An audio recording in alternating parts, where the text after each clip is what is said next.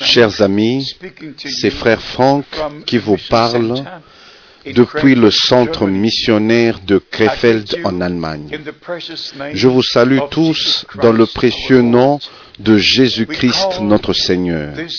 Nous appelons ce ministère mondial ministère apostolique et prophétique parce que nous incluons tout le conseil de Dieu en prenant l'Ancien et le Nouveau Testament et nous montrons le plan de Dieu du salut.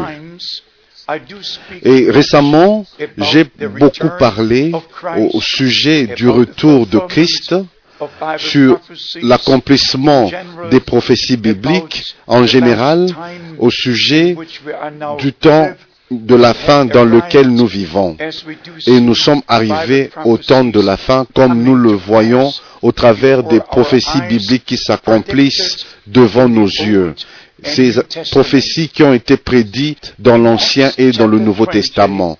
Dans Actes au chapitre 20, nous lisons au verset 27 et au verset 28, car je vous ai annoncé tout le conseil de Dieu sans en rien cacher.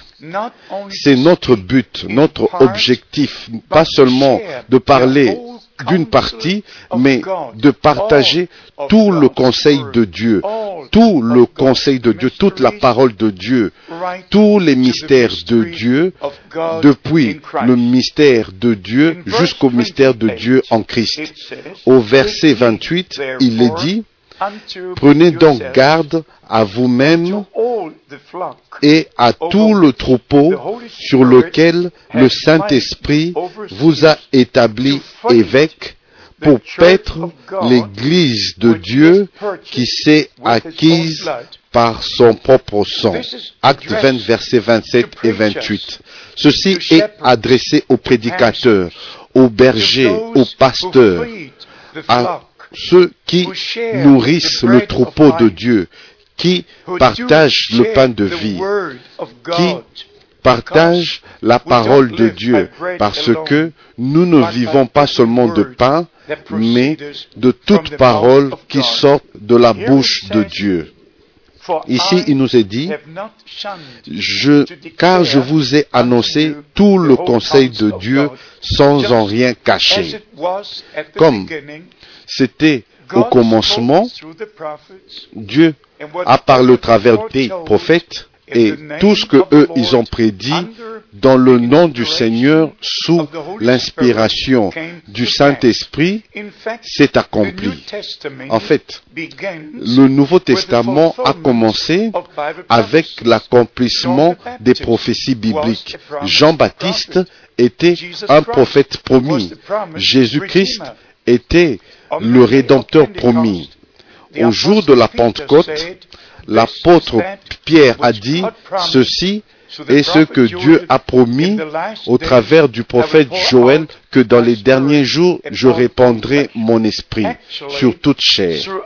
En fait, au travers du cours de l'Église du Nouveau Testament, ce que Dieu a promis dans l'Ancien s'est accompli dans le Nouveau Testament. Dans Galates, au chapitre 1, là, il est écrit un sujet très important. Il nous est parlé là d'un sujet qui est l'un des plus importants pour nous, l'évangile de Jésus-Christ. Nous allons lire, nous venons de lire que Dieu a acquis son, son, Église par son propre sang dans laquelle il a placé les évêques par le Saint-Esprit. Mais bien aimés, nous devons prendre les choses d'une manière sérieuse. Nous ne parlons pas d'une église parce que il y a plusieurs, plusieurs églises et actuellement nous avons 342 églises chrétiennes comme dénomination réunies dans le Conseil mondial des églises. Mais si vous lisez les Saintes Écritures attentivement, il y a seulement une seule vraie église l'Église du Dieu vivant, l'Église de Jésus-Christ qui a été rachetée par le sang précieux de l'agneau. Ce sang, le sang a coulé et fut versé sur la croix du calvaire pour nous racheter, pour nous apporter le pardon et la réconciliation, afin que nous puissions avoir communion de nouveau avec Dieu. Et c'est comme ça que l'apôtre Paul a mis l'accent sur la prédication du vrai évangile sans aucune modification, aucun changement, demeurant dans les enseignements originaux, les pratiques originales de l'Église du Nouveau Testament comme c'était au commencement. Dans Galates, au chapitre 1, et il nous est dit au verset 8, mais si nous-mêmes, si un ange du ciel annonçait un évangile s'écartant de celui que nous avons prêché, qui soit anathème. Maintenant, je ne critique pas, mais je suis honnête. Le monde entier est né dans un christianisme qui a été transformé. Rien n'est demeuré comme c'était au commencement. Tous les enseignements, tous les enseignements ont été changés. L'enseignement sur Dieu, sur le baptême, sur le repas du Seigneur, la Sainte Seine. En fait, si vous connaissez l'histoire de l'Église et vous le comparez avec les Saintes Écritures, vous allez arriver à la conclusion qu'il n'y a même pas une seule doctrine qui est demeurée comme c'était au commencement. mais tout a été transformé, changé. Les interprétations faites de main d'homme ont été données aux Saintes Écritures. Ici, il nous est dit, au verset 10, et maintenant, est-ce la faveur des hommes que je désire ou celle de Dieu Est-ce que je cherche à plaire aux hommes Si je plaisais encore aux hommes, je ne serais pas serviteur de Christ. Galates 1, verset 10. Nous devons savoir si Dieu nous a appelés dans le ministère ou si c'est une église qui nous a appelés. Si nous représentons une doctrine, des doctrines d'une église et tous savent que tous les pasteurs dans chaque dénomination doivent représenter et se tenir sur les enseignements de cette Église. Tous, nous le savons, nous savons cela. Si vous êtes un prêtre catholique, vous devez défendre les enseignements de l'Église catholique. Si vous êtes un prêtre orthodoxe, vous devez défendre les enseignements de l'Église orthodoxe. Si vous êtes un prêtre dans l'Église d'Angleterre, vous devez vous harmoniser avec les 39 paragraphes de votre foi, de votre croyance. Autrement, vous ne pouvez pas être prêtre dans cette église. Si vous appartenez à une, à une église calviniste, vous devez croire à la prédestination totale. Si vous êtes un pasteur luthérien, et bien sûr, vous devez vous tenir pour les enseignements de l'église luthérienne, baptiste, vous devez, pentecôtiste, vous devez. Je, je veux dire, cela va de soi. Mais, mais bien aimé, encore, pas pour critiquer, mais je dois être honnête avec vous, j'ai reçu un appel direct du Seigneur dans le ministère. Et je suis passé dans certaines de ces églises, au travers de l'église luthérienne, baptiste et pentecôtiste, mais il y avait quelque chose dans mon cœur qui cherchait, qui sondait les Écritures, et cherchant la parole de Dieu avec un seul désir, de comprendre ce qui avait au commencement, à l'origine des choses dans l'Église du Nouveau Testament. Et c'est comme ça que je peux dire, ayant reçu un appel direct dans le ministère, ce que l'apôtre Paul pouvait dire dans Galates au chapitre 1, au verset 11, je vous déclare, frères, que l'évangile qui a été annoncé par moi n'est pas de l'homme, n'est pas de l'homme. Cela doit être de Christ. C'est l'évangile de Dieu, la bonne nouvelle de Dieu, l'évangile de Jésus-Christ. Mais le monde entier, dans le monde entier, nous avons l'évangile selon les interprétations de l'homme. Et c'est comme ça que nous devons mettre l'accent que c'est seulement ce qui est écrit dans la sainte parole de Dieu qui est la vérité et qui est valide pour toujours. Tout ce qui n'est pas dans la parole de Dieu n'est pas du tout valide. Maintenant, allons vite sur le sujet de la divinité.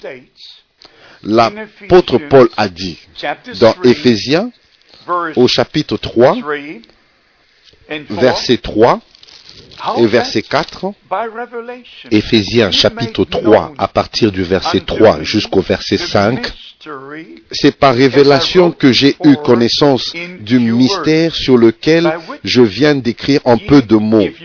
En les lisant, vous pouvez vous représenter l'intelligence que j'ai du mystère de Christ il n'a pas été manifesté au Fils des hommes dans les autres générations comme il a été révélé maintenant par l'Esprit aux saints apôtres et prophètes de Christ. Ephésiens 3, versets 4, 3, 4 et 5. Tout vient, tout vient par la révélation divine, à moins que nous soyons appelés comme les apôtres ont été appelés et être placés dans le service de Dieu, recevant la même révélation divine par le Saint-Esprit. Autrement, nous allons continuer à marcher dans nos propres voies. Aujourd'hui, j'ai deux livres avec moi. Ceci, comme vous pouvez le voir, c'est la Bible. Et ceci, c'est le catéchisme de l'Église catholique romaine. Maintenant, je, qu'il me soit permis par n'importe qui sur la terre de comparer. Nous devons. Et en fait, je n'ai pas besoin de demander une permission parce que Dieu ne demande pas à quelqu'un s'il peut ou s'il ne peut pas. Nous devons comprendre que l'Église de Jésus-Christ, qui a été rachetée par le sang précieux qui fut versé sur la croix du calvaire, le sang de la nouvelle alliance, l'Église épouse de Christ qui est prédestinée à prendre part au repas des noces, qui doit être enlevé avant que le jugement vienne sur la terre, nous attendons ce que Paul a écrit dans 1 Corinthiens chapitre 15 verset 51. Nous ne mourrons pas tous, mais tous nous serons changés. Nous sommes la première génération qui peut dire avec pleine assurance que ceci va s'accomplir dans un futur très proche. Mais maintenant, allons droit au but. Je suis en train de préparer un manuscrit sur les plus importants sujets de la Bible. Et ici, j'ai le manuscrit écrit avec moi. Juste quelques questions si il m'est permis de les poser, qu'il me soit permis de les lire, pourquoi est-ce que le mot Trinité n'est pas écrit une seule fois dans la Bible? Puis-je puis encore demander pourquoi est-ce que le terme de Jésus seul, de la doctrine de Jésus seul, n'est pas écrit une seule fois dans la Bible? On continue. Pourquoi le mot trois dieux n'est pas trouvé une seule fois dans les Saintes Écritures? Pourquoi est-ce que la Bible ne parle même pas une seule fois de l'existence de trois personnes individuelles Pourquoi est-ce que la pensée sur Dieu le Père n'est pas exprimé une seule fois dans l'Ancien Testament? Pourquoi est-ce que le terme Dieu le Fils n'est pas trouvé une seule fois dans le Nouveau Testament, mais plutôt le Fils de Dieu? Peut-être une ou deux encore. Pourquoi est-ce que il n'y a même pas une seule mention de l'expression Dieu le Saint-Esprit, mais plutôt l'Esprit de Dieu ou le Saint-Esprit parce que le Saint-Esprit est l'Esprit de Dieu. Nous pouvons encore continuer.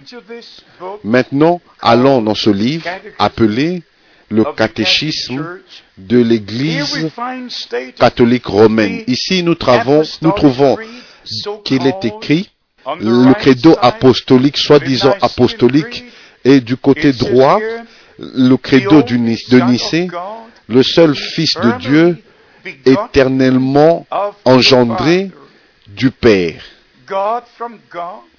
Dieu né de Dieu, lumière née de la lumière, vrai Dieu né du vrai Dieu, et ainsi de suite. Et maintenant, je prends ce livre. Pouvez-vous me montrer dans les pages de ce livre où il est dit que Dieu, comme Père, dans l'éternité, aurait engendré un fils. Où? Le Fils fut promis depuis le Jardin d'Éden dans Genèse chapitre 3, verset 15, jusque dans Psaume 2, verset 7, dans 2 Samuel 7, verset 14, Ésaïe chapitre 7, verset 14, jusque dans Michée chapitre 5, même, il est dit qu'il sera né dans, à Bethléem et il était né effectivement à Bethléem.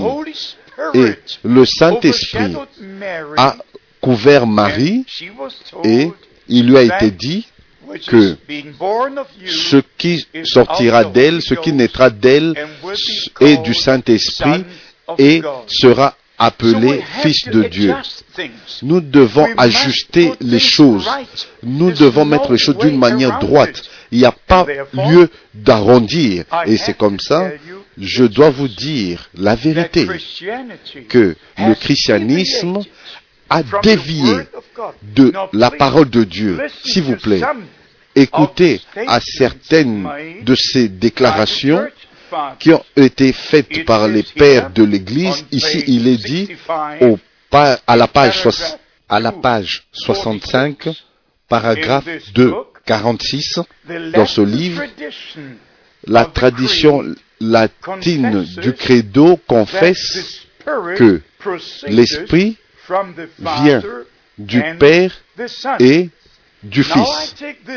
Maintenant, je prends ce livre, ce livre, la Bible, et je vais vous lire que comme le Fils vient du Père, aussi le Saint-Esprit de même vient du Père.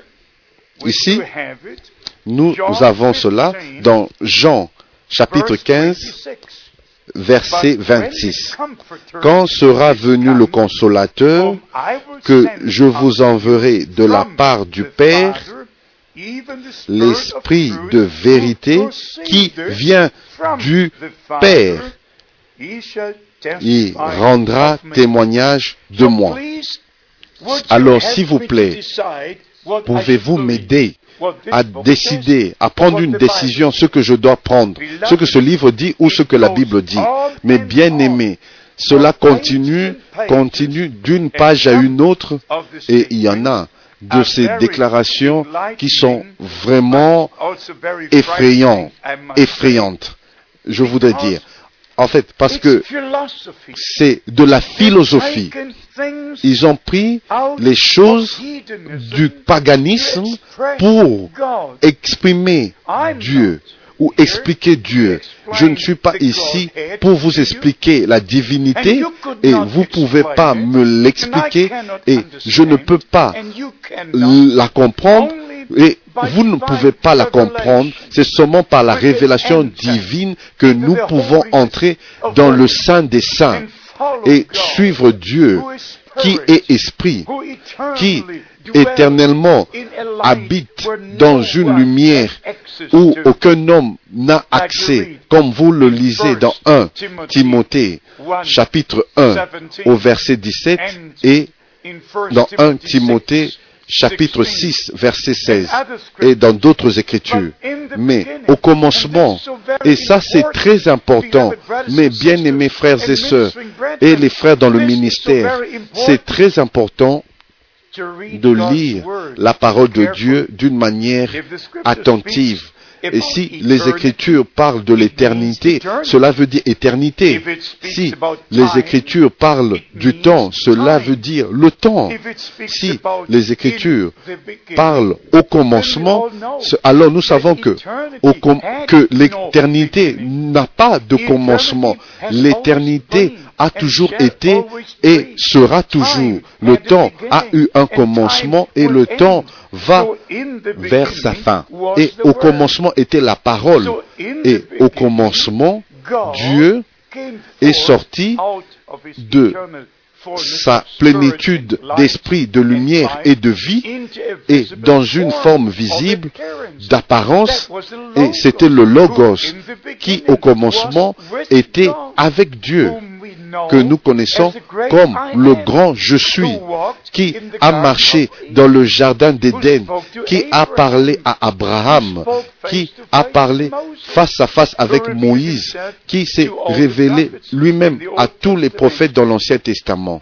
Et lui, que nous connaissons comme le grand je suis, comme le Seigneur, comme le Yahvé de l'Ancien Testament, l'Éternel qui existe par lui-même, il est devenu un homme, il est venu à nous pour nous racheter parce que il nous a fait à son image et nous sommes tombés de la grâce et de la vie éternelle dans le péché et dans la mort, dans ce corps de chair et notre Seigneur devait venir dans un corps de chair et de sang pour payer le prix, pour nous racheter de ce corps de mort et nous réconcilier avec Dieu. Mais bien aimés, pour moi, ceci est très important parce que il y a un qui est vrai et l'autre est faux. Vous ne pouvez pas dire que peut-être c'est celui-là ou celui-ci. Il n'y a pas de peut-être avec Dieu. La parole de Dieu est oui et amen. Et tout ce que les gens disent au sujet de Dieu, au sujet de tous les sujets bibliques, vous pouvez l'oublier et le plus tôt vous allez l'oublier sera le mieux. S'il vous plaît, retournez à la parole de Dieu et ne la mélangez pas avec les enseignements des soi-disant des pères apostoliques. S'il vous plaît, dites-moi, dois-je retourner à ce que Athanasius, à ce que Augustin, à ce que Tertullian, à ce que Justinian, à ce que Hieronymus, à ce que tout ce que les gens ont dit dans le 4e, 5e, 6e siècle, ou ce qu'ils disent aujourd'hui, ou est-ce que moi et vous, nous ne devons pas retourner à ce que Pierre, Jacques, Jean, Paul ont dit, nous devons nous pas retourner à ce que Dieu a dit depuis le commencement. Je crois que ceci est le temps de Dieu parce que le retour de Christ est tellement proche et nous devons être sortis de toute confusion, confusion de toute captivité babylonienne. Nous devons faire une percée parce que c'est le temps de la restauration, le temps de la délivrance, le temps de la visitation de Dieu. Et ce ministère n'est pas seulement appelé apostolique, prophétique, mais cela a été prouvé être vraiment apostolique et prophétique. Je n'oserais pas dire quelque chose si Dieu ne l'avait pas fait, l'avait déjà dit avant dans l'Ancien et dans le Nouveau Testament au travers des prophètes et des apôtres. Mais bien aimés, résumons ce que nous essayons de dire aujourd'hui. Le retour de notre bien-aimé Seigneur et Sauveur comme époux pour prendre l'Église épouse à la maison est très proche. Et il doit avoir un temps de l'appel à sortir et de correction, un temps de préparation. Et ce temps, c'est ce temps que nous avons maintenant.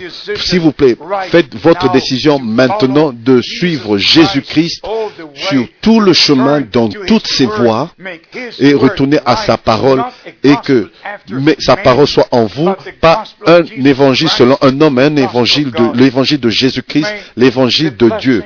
Que les bénédictions du Dieu Tout-Puissant demeurent sur vous. C'est ma prière dans le saint nom de Jésus-Christ. Amen.